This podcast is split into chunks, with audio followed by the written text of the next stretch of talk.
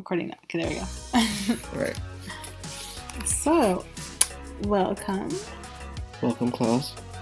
Thank you. Please take your seats. Uh, quiet. Quiet, people.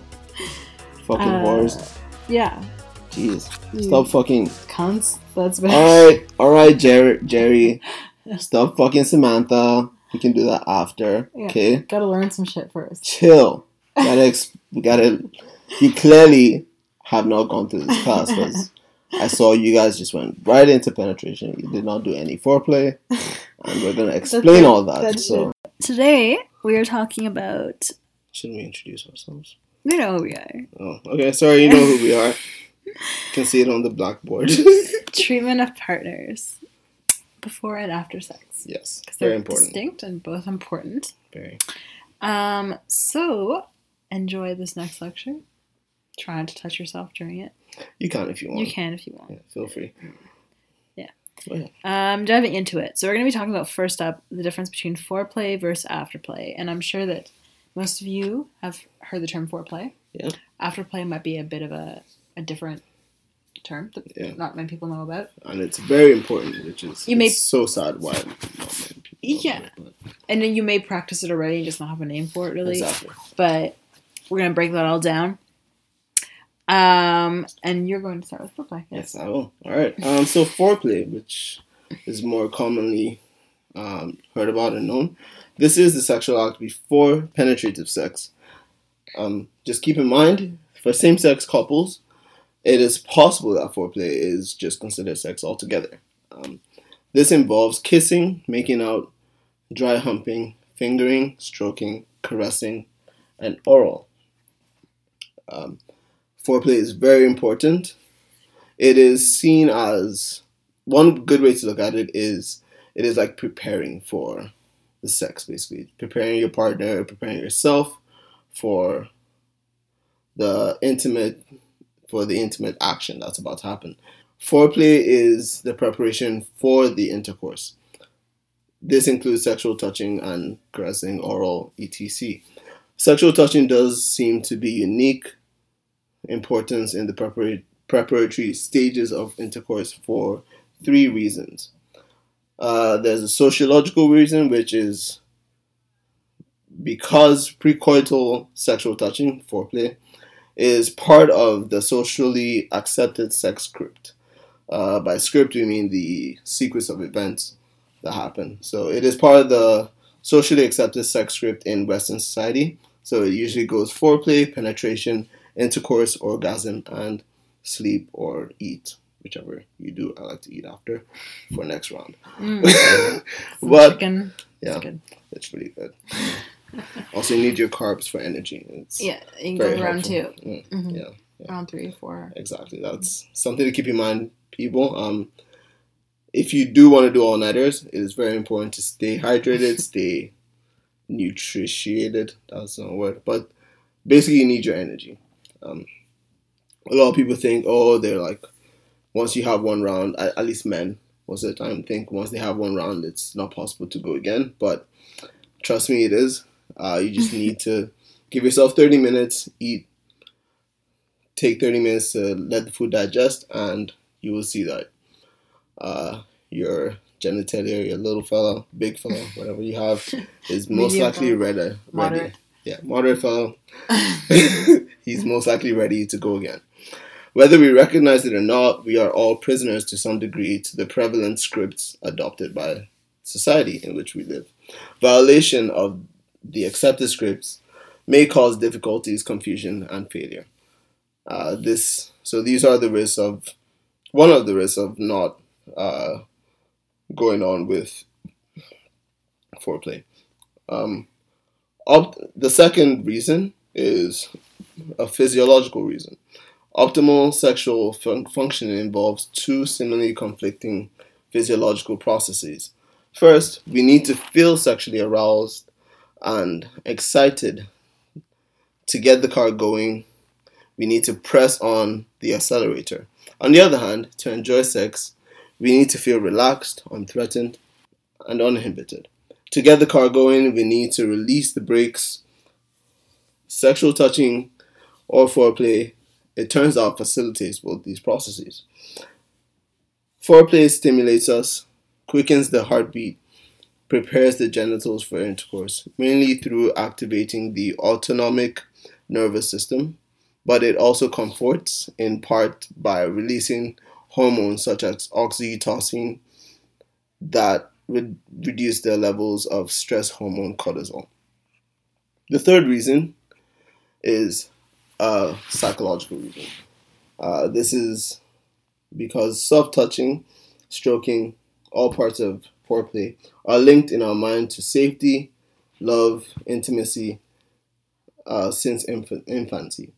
For example, your mom kissed you on the forehead when you scraped your knee, it makes the scraped knee hurt less.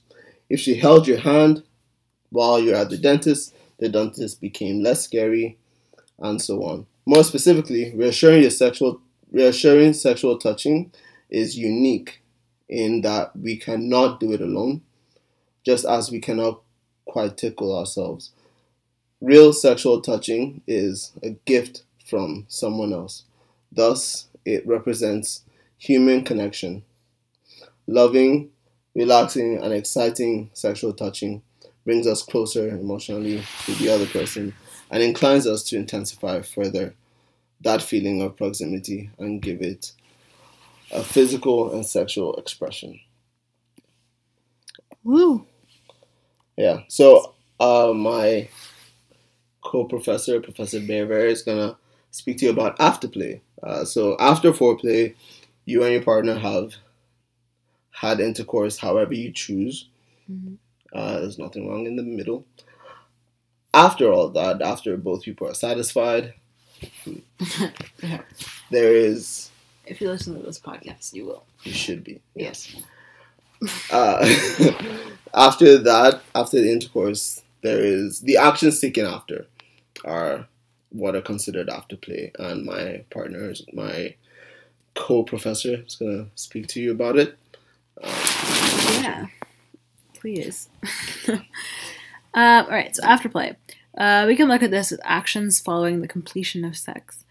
Um, that can include um, cuddling and holding, conversation, uh, massage, cleaning up together, ensuring that your partner is cleaned up. For example, if you're a guy um, and you've just come on somebody, helping them to clean up, um, engaging in some kind of activity together, such as watching a movie or getting food, something nice and friendly like that. Um, so uh, for uh, afterplay is just as important as foreplay, in my opinion. So we can look at this on a scientific basis.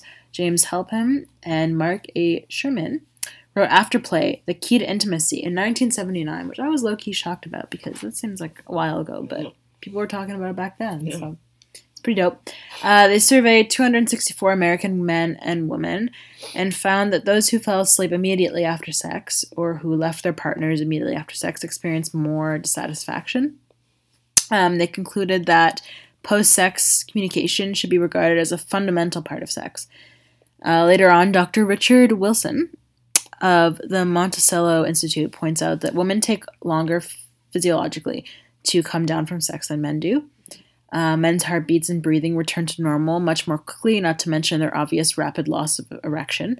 Uh, women's bodies remain in that plateau after orgasm much longer, uh, meaning you can keep on going, or you can like you're ready to still like touch or do something after sex, as opposed to just falling asleep, for example. Um, evidently, afterplay generally leads to more satisfying and meaningful sex. This does not necessarily mean that you have to reach this level of intimacy with your partner if that's not the context of your relationship. Let's say you're in like a, you know, a casual fuck buddy relationship or it's just like a booty call or something. However, it is important to display actions of respect to the other person so they don't feel like they're taken advantage of. Um, that could mean making polite conversation afterwards, asking about their day, offering them a beverage, even calling their Uber is a nice gesture, kind of thing. Um, all of these can be considered afterplay for casual dynamics.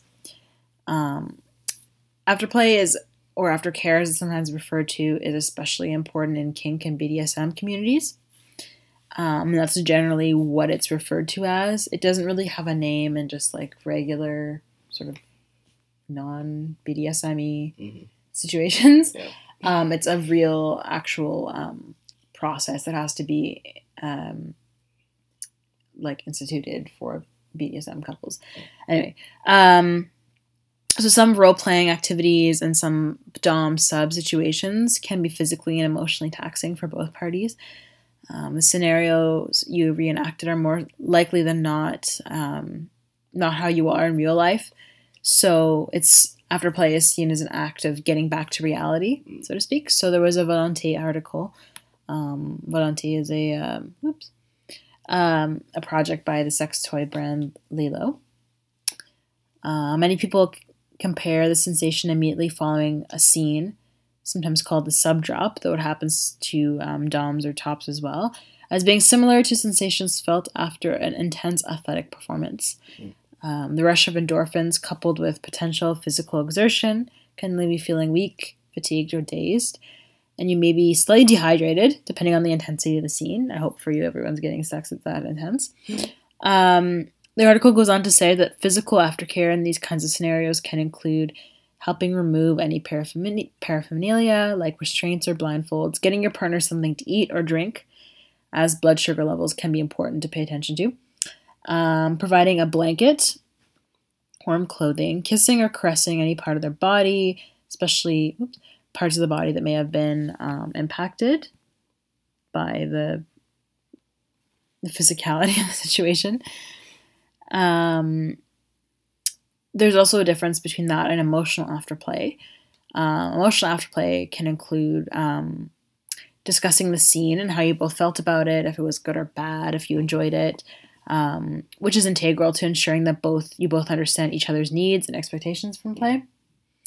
Um, this may entail showing your partner, assuring that their partner that your their fantasies, whatever they just lived out, isn't weird or gross because they may be feeling um, a slight sense of shame or subconsciousness from it. Um, it is also important to note that afterplay is not solely for the benefit of the sub.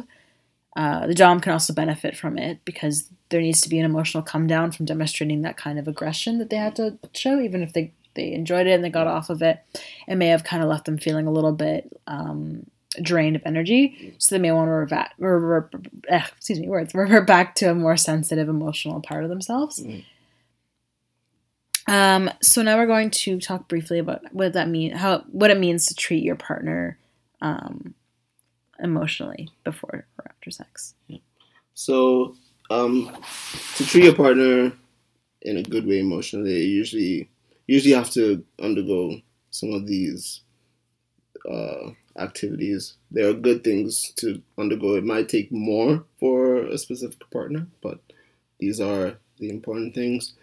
Be you should be honest and define the status of your relationship. This primarily relates to frequent encounters with the same person.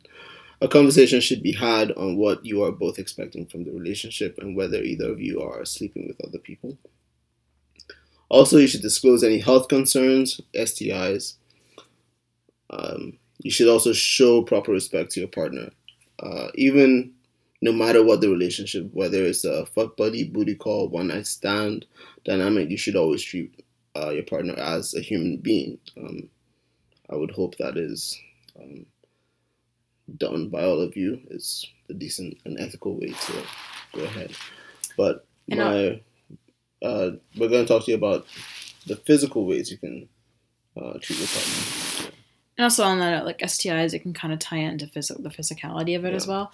Um, I don't know about all STIs. I know for sure with like HIV or AIDS, it's Mhm. like by law you have to disclose You that. yeah. And if you don't, and your partner contracts it, they can actually take you to court legally, Mm-hmm. yeah. and you can get in big trouble for that.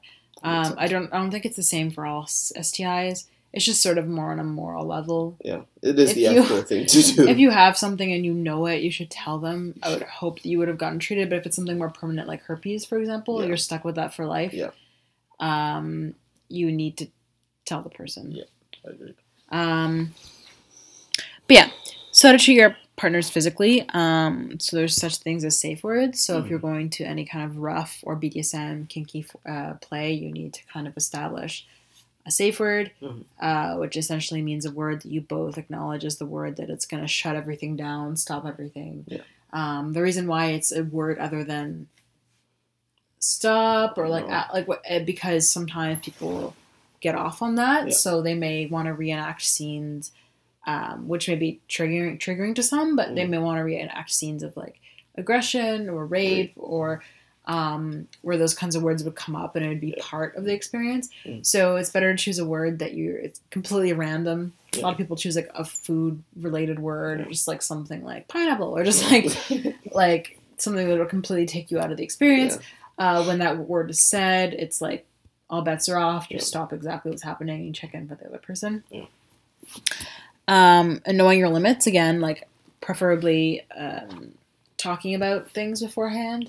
Um, obviously, a lot of sexual encounters happen spontaneously, so Mhm. it may not be something you do talk about beforehand. Um, but again, if it's something that you've been discussing a little bit with this person that you plan to have sex with, Yeah. or you plan to have sex in a different way than you guys have been having sex before, Mhm. um, just talk about it and know what you can do and what you can't do, Yeah. and like what's off the table and what's what's on the table, so to speak. Um, and we're also reading body language cues. Uh, no one can actually read a person's body language cue perfectly, um, and we also have to take into account that the person, all the other person, also kind of has an onus Mhm. to tell the other person and to communicate any displeasure or discomfort. Yeah. So if you are experiencing any of those, um, tell the person immediately.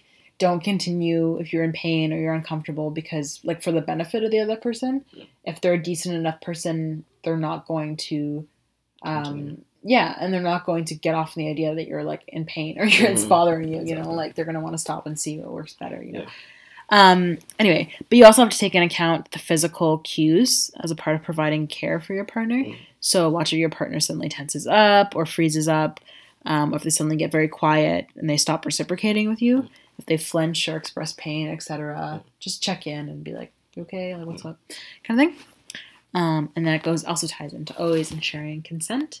It's a hot word these days, um, but it is really important. It's so important. there's different levels of that. Um, consent is more nuanced than just agreeing to have sex with somebody. Yeah. There's different levels. You have to also agree to like have a certain kind of sex with Mm-hmm. somebody. Um, The parameters of the sex as well. yeah, So whether condom, no condom, hitting, no hitting, all that stuff. Like yeah, no matter what your kink is, you have to agree to certain things. At least make sure during your during the process that each step that you're taking is is uh, allowed yeah, or is consented to. And yes. For There's- exa- sorry. go ahead. As I say, for example, like if you are having sex with somebody and that sex begins with a condom, hmm um, it has now become non-consensual sex if you choose to remove the condom Yeah. midway and not tell the other person or check in with them. Um, that may not be the kind of sex that they consented to, Mhm. uh, and you're actually violating that person. You are. You are. so, yeah, that ask if if the condom comes off or you notice it's coming off ask uh try not please don't take it off uh knowingly and if you if it's making you uncomfortable let the partner know that you're about to take it off and they can choose what's about to happen Yeah. yeah i think that's it's a good that's, little that's yeah. good for today and we're going to discuss this topic in the next episode in further detail. Yeah. Yeah. have a good day Uh, happy, class happy keep fucking. fucking Bye. bye